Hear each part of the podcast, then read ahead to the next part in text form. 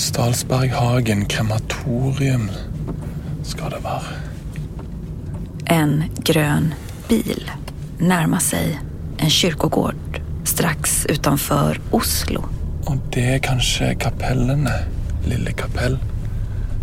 På kyrkogården reser sig två vita stenkapell. Ett stort och ett litet. Okej, det må vara här. Och så glider en svart likbil ner under kapellen, in i källaren. Det må vara krematoriet.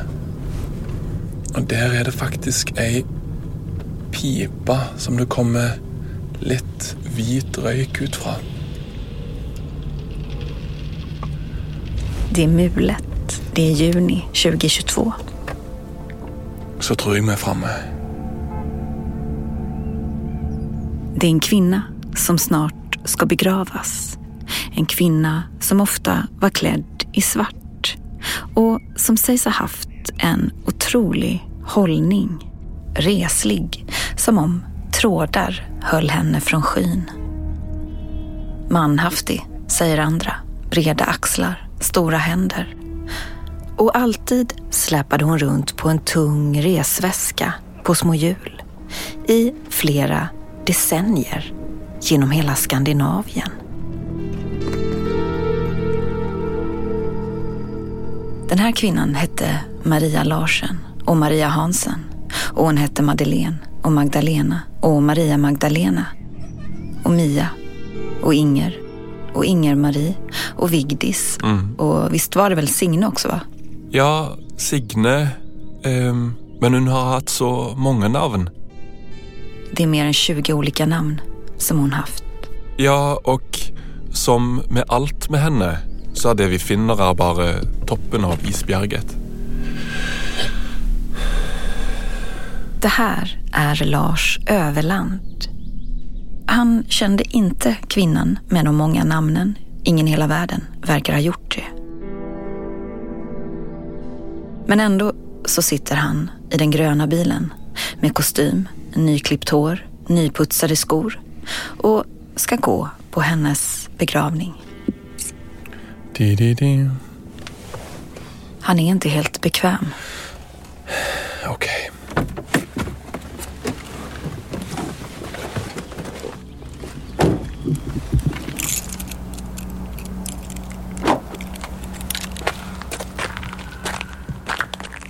Hennes begravelse var i det lilla kapellet.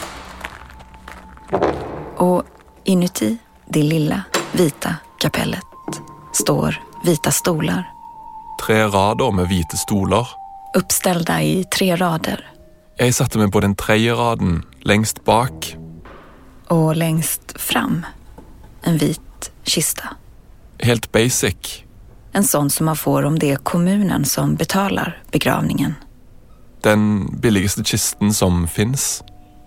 Inga sidenband, inga blomsterkransar, inga hälsningar eller fotografier.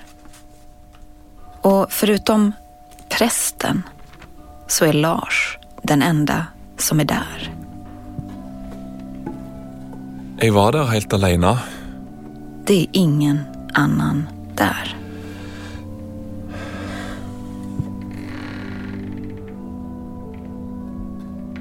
Det är en väldigt konstig känsla och sitta alene i en begravelse i ett kapell. Tomme stolar till vänster, tomme stolar till höger. Och så den där jävla nakna kistan utan hälsningar på. Det, det ska inte vara så där. Men samtidigt så förstår jag ju varför ingen annan var där. Det gör jag. Hon har ju fejkat sin egen död flera gånger för. Kvinnan med den tunga kofferten har dött förut. Mer än tio gånger som vi vet om. Så det är inte så konstigt att ingen dyker upp.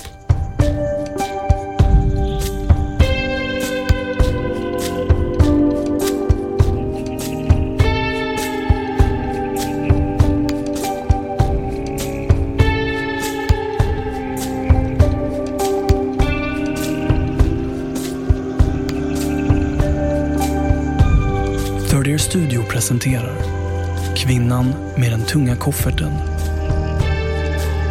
En serie i åtta delar baserad på en originalidé av Christer Moltsen. Programmet är gjort av Sara Lundin och David Mer. Och så här, vi släpper ett avsnitt i veckan av den här serien.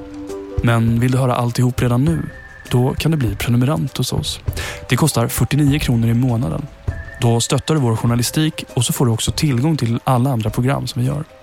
Gå in på thirdear.studio och teckna en prenumeration. Eller läs mer i avsnittsbeskrivningen. Nu börjar vi. Första delen. Från vin till vatten.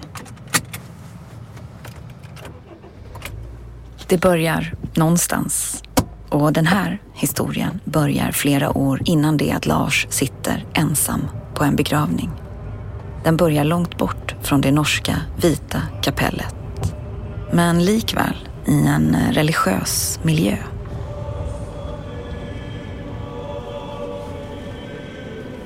Kvinnan med de många namnen och den tunga kofferten.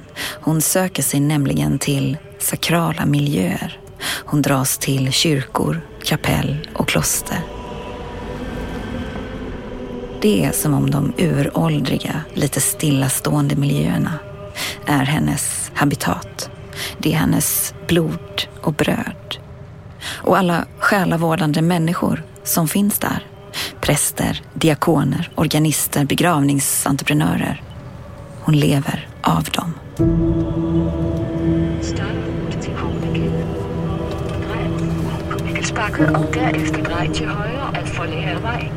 Så vi börjar där, rakt in i hennes biotop.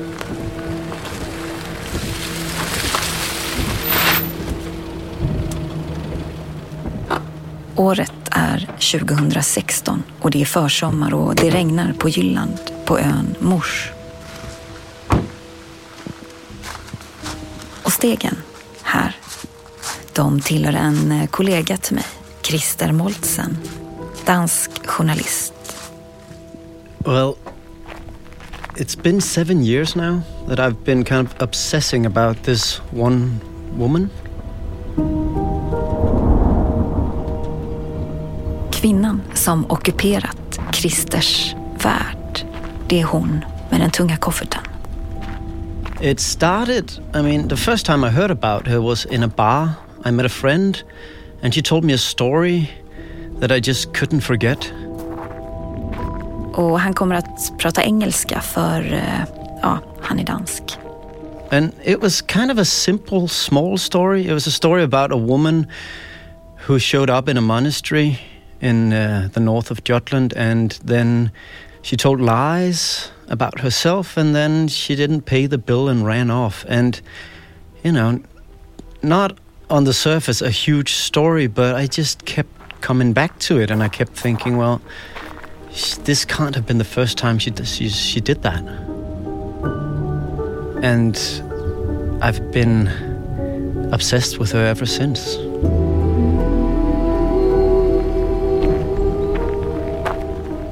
Christer börjar söka efter kvinnan med den tunga kofferten. Han börjar studera henne, förfölja henne, vill få tag på henne. When I started chasing her, I could not have imagined how big of a thing this was going to be in my life. You know?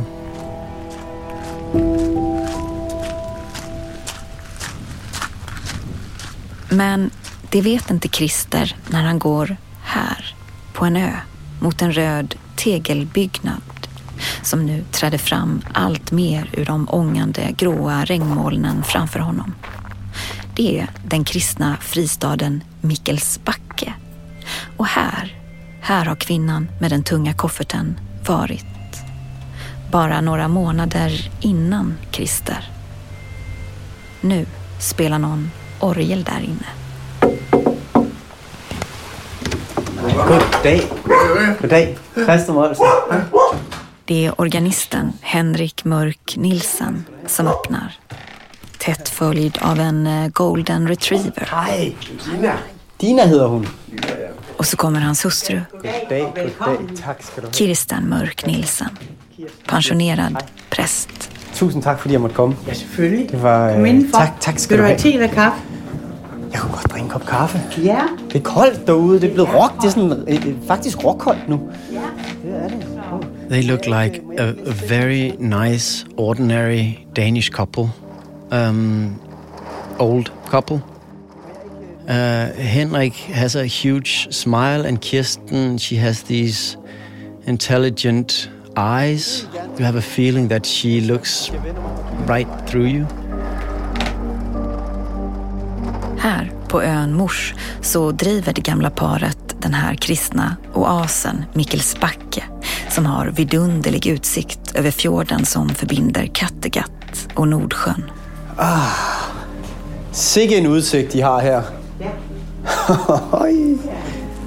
Her bor I da godt nok skønt. Det gør vi. Det må man godt nok sige. Oh, ah, ja. Förr så var det här huset ett äldreboende för människor med psykiska sjukdomar.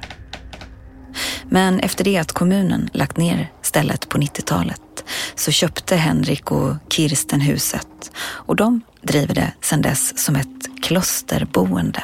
Som en plats för rekreation, för samtal, bibelstudier och ikonmåleri.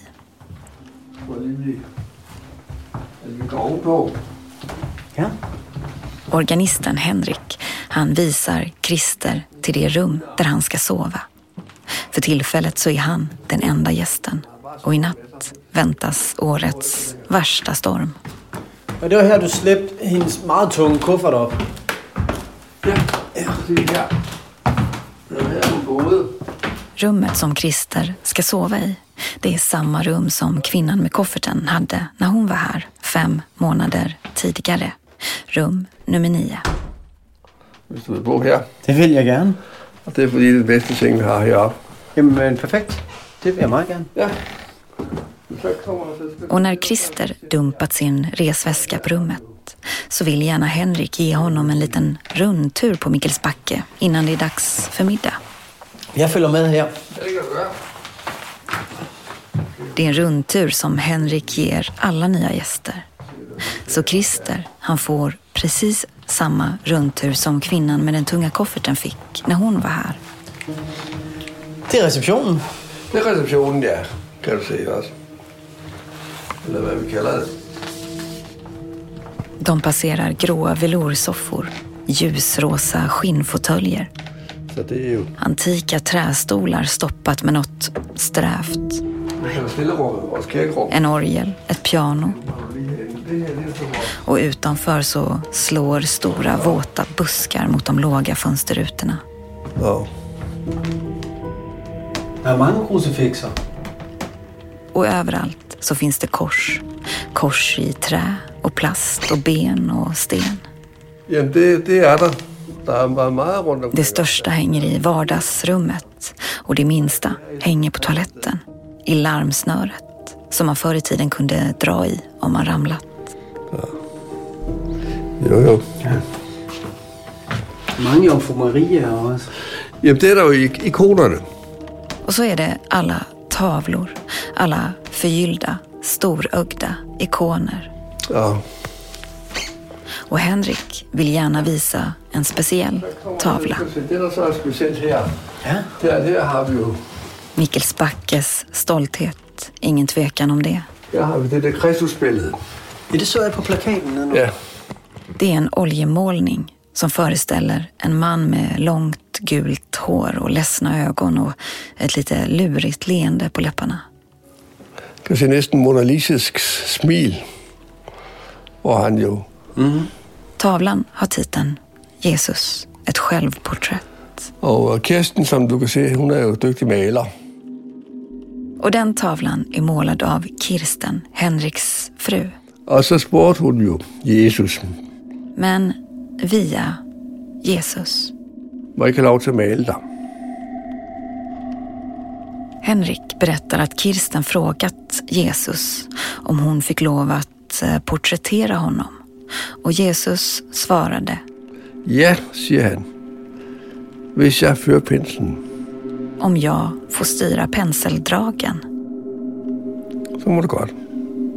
Så Kirstens hand styrs av Jesus Og så malede han det och långsamt träder hans ansikte fram på duken.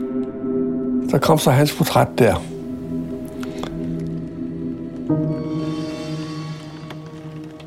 Och den här kontakten, den här förbindelsen som Kirsten har med Jesus, den säger Henrik, den beror på att Kirsten en gång som ung har varit död i elva minuter.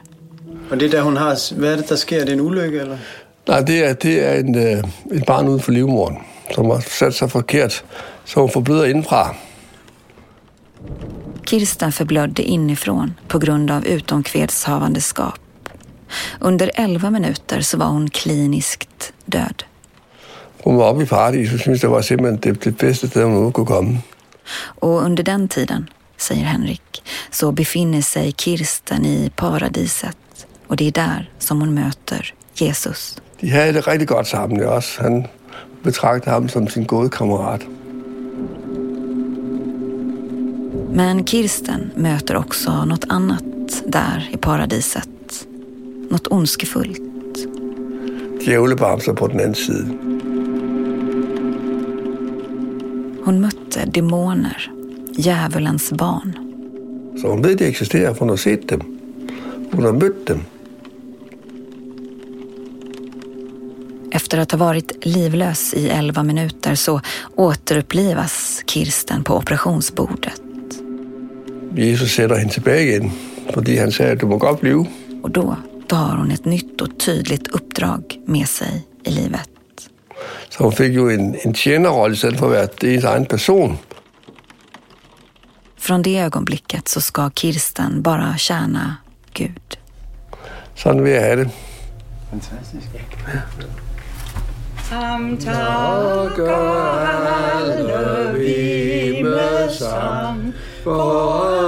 hvad han har givet, for hvad han vokser lodig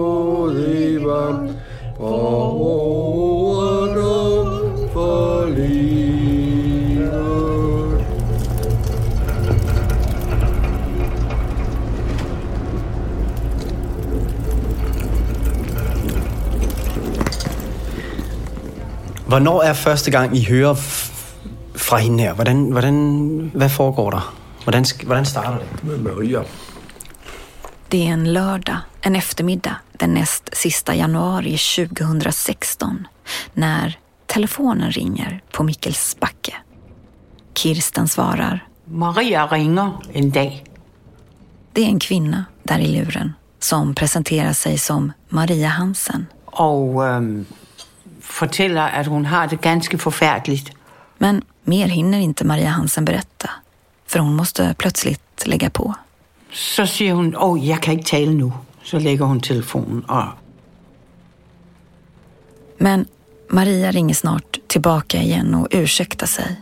Hon förklarar att hon är i nöd. Det är hennes man. Han är våldsam och hon måste genast bort från honom og øh, hun må altså væk fra ham nu. For ellers så går det helt galt. Og så sagde jeg, jamen så kom.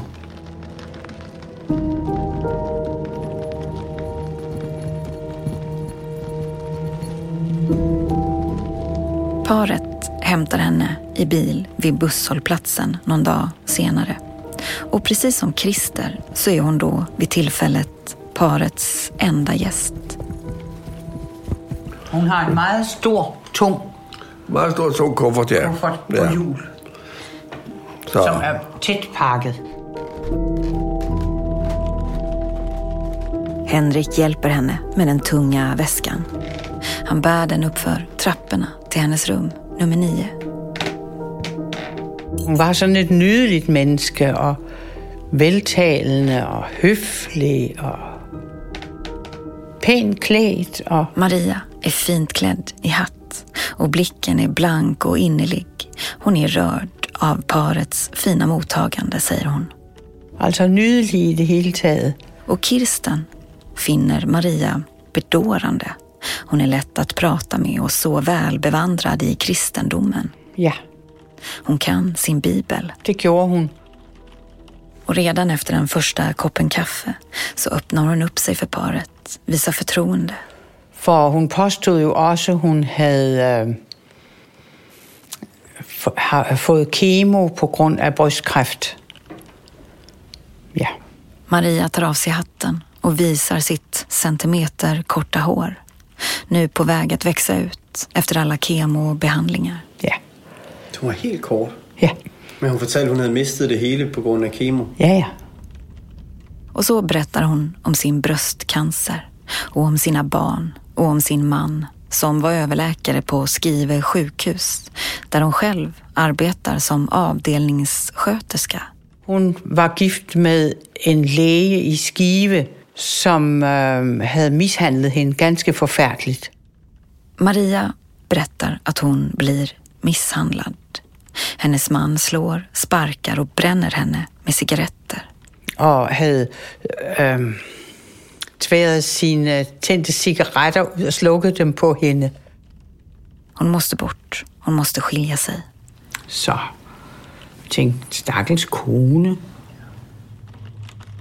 Det är med tungt hjärta som Kirsten och Henrik lyssnar på kvinnan som sitter där under alla storögda ikoner och sippar på sitt kaffe.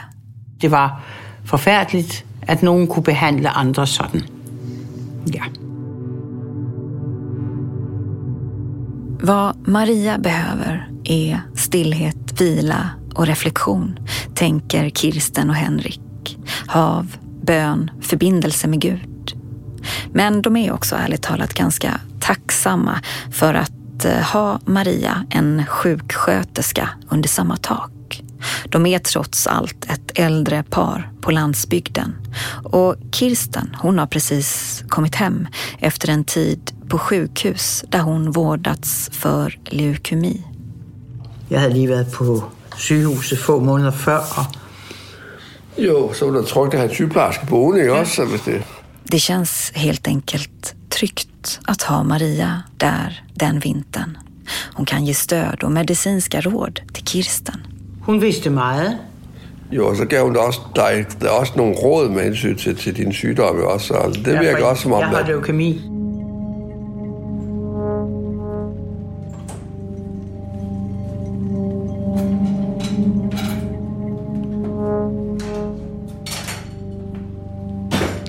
Well, after Henrik, he gave me a tour of the whole place, and then uh, Kirsten had prepared dinner for us.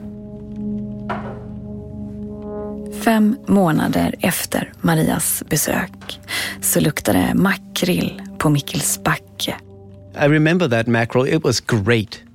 och ett grått blekt grynigt ljus faller in i köket över duken, porslinet och glasen. Och det känns nästan som ett förlist skepp. Med alla krucifix som sakta svajar och alla vinflaskor som legat stilla som på havets botten. It's it's the feeling of um, religion. Ja. This kitchen. Yeah. ja, vi kan jo godt, vi kan godt bede. And uh, what happens before you have a meal? You pray, right?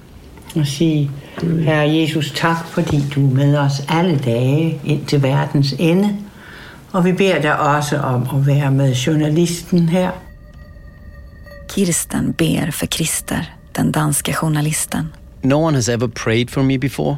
Not, I mean, not that I know of, at least. Så hans interview må lykkes og blive andre mennesker til glæde og gavn.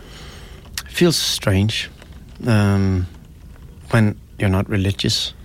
Vi lægger alle ting i din hånd. Amen. Så. Ja. Så må du værsgo. Ja. Ja, værsgo. Tak. Så det hører med til vores dagligdag. Vi synger altid, Ja. eller beder. Så vi siger tak for maden. There's something about this place. There's something about the atmosphere here that I can feel this this tension here. Efter middagen så ursäktar Kirsten sig. Hon går och vilar. Och Christer och Henrik sitter kvar vid köksbordet och det är något med stämningen. But I don't know what it is until I talk to Henrik about it. Jo, jo. And he tells me this story about how they did the exorcism at Mikkelsbacke because they had a feeling that the place was possessed by evil spirits.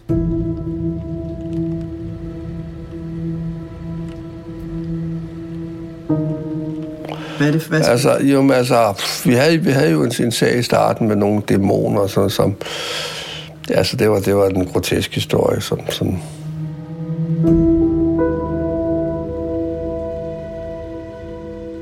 Det hela är en grotesk historia, säger Henrik. Och den började efter Kirstens 11 minuters möte med döden. Kirsten kom inte bara tillbaka till livet med uppdraget att tjäna Gud. Hennes sinnesvärld är dessutom vidgad, öppen och mottaglig. Det är som om hon återvände till livet med ett rikare medvetande plan. Og der er jo ligesom mere mellem himmel og jorden, vi sådan måske umiddelbart fatter. Der er nogle ting, der ligesom bliver, bliver hængende på den måde. Och det här huset, de här rummen, fortsätter Henrik. De har ju trots allt varit ett hem för människor med psykisk sjukdom som plågats av trauman, ångest, vanföreställningar. Och vissa platser här på Mikkelsbacke, de verkar ha laddats av den själanöden, säger Henrik. Det finns platser här som vår hund vägrar gå till. Ställen som är kallare än resten av huset. Och det, det som var vores bedste bevis, det var, att det var steder, hvor vores hund ikke vil være. For Kirsten and for Henrik, they had a feeling that this place was haunted. I think, I mean, that's the only word you can use for what they thought about it. It was, uh, you know, ghosts, evil spirits. Henrik och Kirsten vill försöka komma till bukt med de här onda krafterna. Så 2006 så bjöd de in en känd dansk tv-präst som utförde en sex timmar lång exorcism på Mikkelsbacke. Och efter att det inslaget sänds på tv så blossar det upp en demondebatt i media och flera präster på Jylland går i taket och kritiserar paret, speciellt Kirsten som då var verksam präst, för att blanda ihop psykisk ohälsa med demoner. Och prosten på ön, den som har makt över alla folkkyrkor på Jylland, ser inte med blida ögon på det här med exorcism. Det blev jo blæst op til det hele store. Og det har så også betydet, at, øh, at Kirsten ikke har lov til at prædike i kirken, ikke holde gudstjenester. Kritiken och den efterföljande debatten, den leder till att Kirsten förlora sitt jobb som präst. This is Denmark, so you're not supposed to do exorcism in in uh, the Danish Folkekirke or the Danish, you know, uh, Danish local church. Um, so she's kicked out. She, she's not allowed to be a priest anymore after this.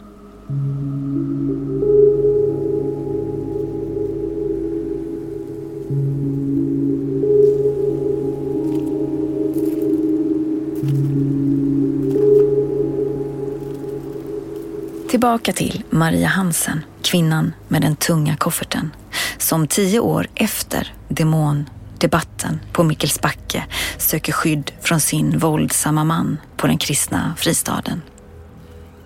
Maria tar långa promenader i naturen och verkar prata en hel del i telefon, noterar paret. De tar med henne på gudstjänster och Kirsten lagar god mat och efter en vecka så verkar Maria ha kommit lite mer på benen og fått nya krafter. Ja, jo sådan set glad og tilfreds ved at være Ja. også. Det gjorde hun. Og maden er god. Og Ja. Men hun arbejder på en skilsmisse, kan I fornemme. Så det var som om, at det var rigtig godt, at hun var kommet væk fra ham, når hun kunne være så rolig og Men det som verkligen ger Maria ny energi och ny tillförsikt, det är att hennes skilsmässa nu gått igenom. tack vare en riktigt vass advokat, berättar hon. Ja. Men er hun glad for, at den år skilsmisse går igennem? Ja, ja, lykkelig. Så ønskede vi hende til lykke, og så var det, hun syntes, at vi skulle Ja, en er vin. Ja. Och nu, när Maria äntligen blivit fri, så vill hon fira och dricka vin.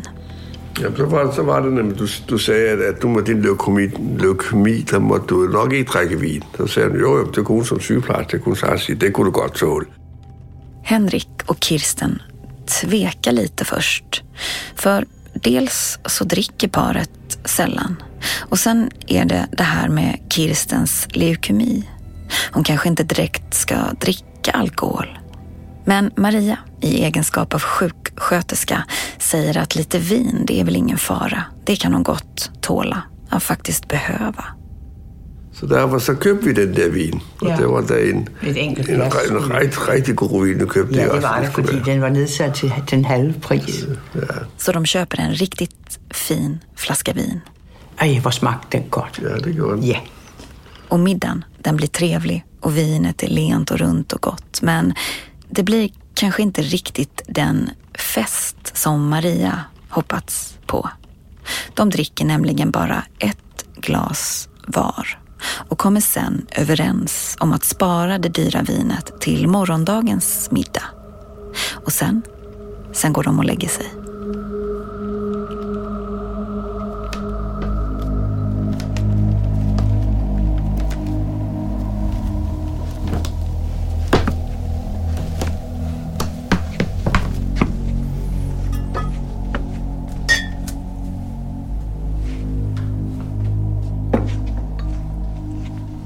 Well, that night, the woman with the heavy suitcase, she um, she goes back into the kitchen after everyone has gone to bed.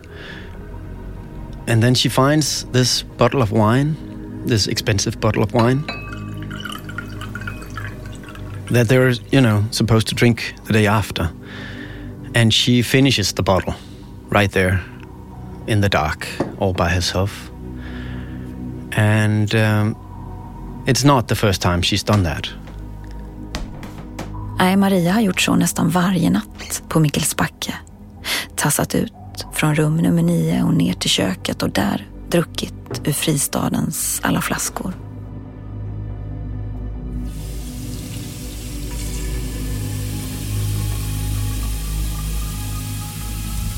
När det dyra vinet är uppdrucket så fyller Maria flaskan med vatten. Precis som hon har gjort med alla andra flaskor vin och sprit som hon druckit upp föregående nätter. Det är bara det att nu, nu inser Maria att hon snart kommer att bli avslöjad. För kvällen efter så är ju tanken att de gemensamt ska dela resten av vinet. Det som Maria nu har svept.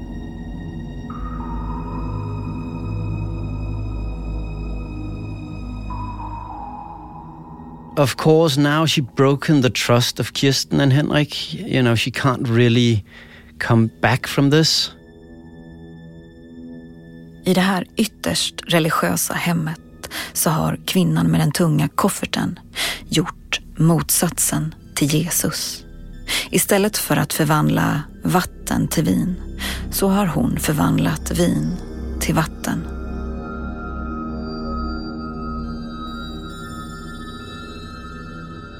So after she finishes that bottle in the middle of the night, you know, she she kind of has to go, right?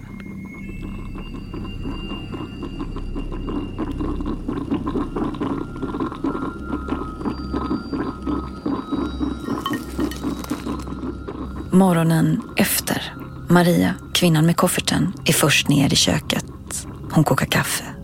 Hun er afvisende kølig, høflig, men ikke, ikke sådan hjertelig, som hun plejer at være.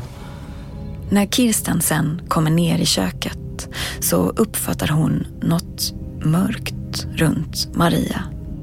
Det är något distanserat runt Maria som hon tidigare inte uppfattat. Det er svært at beskrive, men jeg følte, at i stedet for den lyse side, så var det den mørke side, der var kommet ud.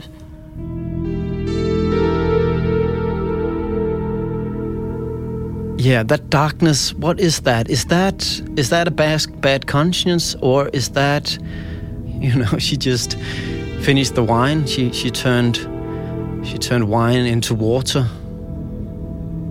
You, she knows that this is gonna, you know, she's gonna be found found out at some point tonight. So she's on the way out now. And Kirsten, she feels this change in her. Maria säger till Kirsten att hon har ett möte med en advokat nu efter frukosten. Men advokaten vill inte träffas här på Mikkelsbacke, förklarar Maria. Det är tydligen något med präster. Han var bange, eller imod præster, eller hvad var det for noget? Han ikke lide præster. Nej. Men det har vi hørt før. Om nogen, der, der har præstefobi. Ja. Er det en ting? Ja, ja. Præstefobi? Ja. Så Marias advokat, som tydligen har prästfobi, ska hämta upp henne vid bykyrkans parkering en bit bort från Mikkelsbacke. Vi mødtes ude ved, ved kirken, som ligger lige ved siden af. Der er en parkeringsplads. Og hun kom med sin store kuffert. Personen som väntar på Maria intill sin bil på parkeringen heter Mette Måsgard Jørgensen. Och hon, hon är inte advokat. Jeg er provst i Morsø Provsti og sovnepræst i Nykøbing Kirke. Hon är prost, chef över alla folkkyrkor på ön. Så der hentede jeg hende og hilste på en nydelig dame. Gråhåret, hat, klokkehat. Prosten Mette ser Maria svartklädd i hatt komma mot henne dragandes på sin tunga väska Så øh, det ene hånd i, i forbinding. med ena armen inlindad i ett jättestort bandage. Så hun gav mig sådan omvendt, øh, gav mig den forkerte hånd, da hun skulle hilse. Mette tar Marias tunga väska, Ja, det var meget tung. lägger den i bakluckan och hjälper så Maria att spänna fast sig i framsätet.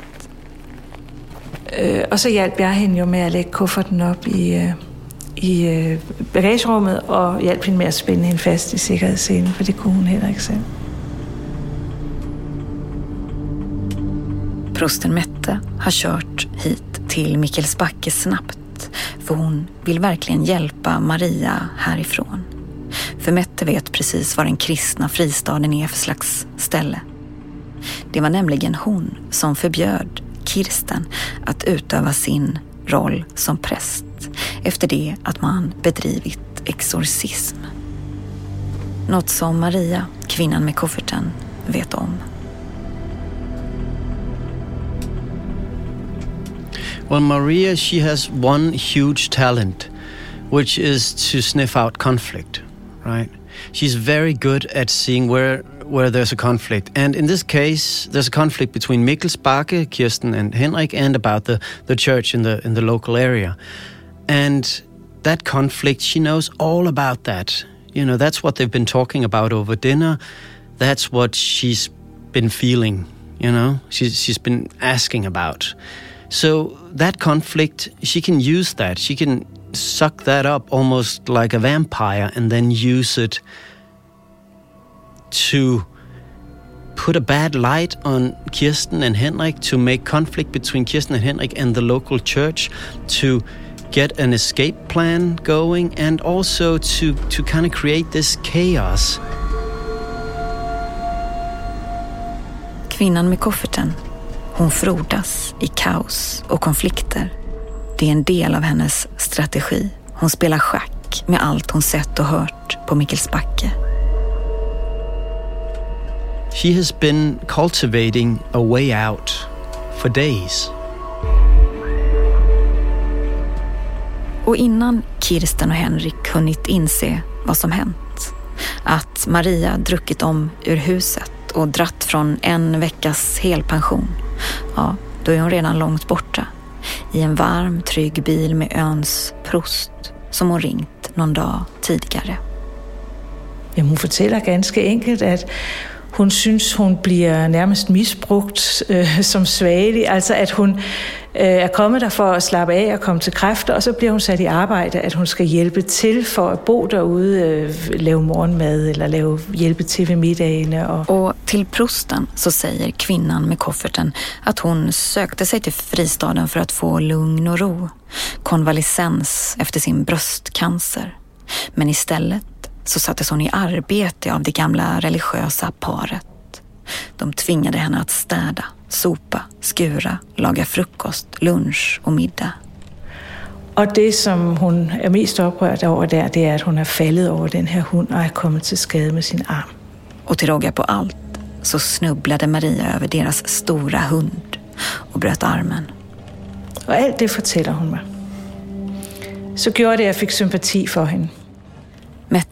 Känner medkänsla, men hon blir inte förvånad över det som Maria berättar. Det understryker egentligen bara det som prosten redan vet. Att eh, Mikkelsbacke är en problematisk plats. Det overraskede mig. Och det är därför som Mette erbjuder Maria skjuts därifrån. Of course, without knowing it herself, the priest, she doesn't know that she's helping her escape from the from the bill. She just thinks she's helping her to to get away from this um, tough situation that she's in. Och ett, tu, tre så har kvinnan med den tunga koffertens plan gått i lås.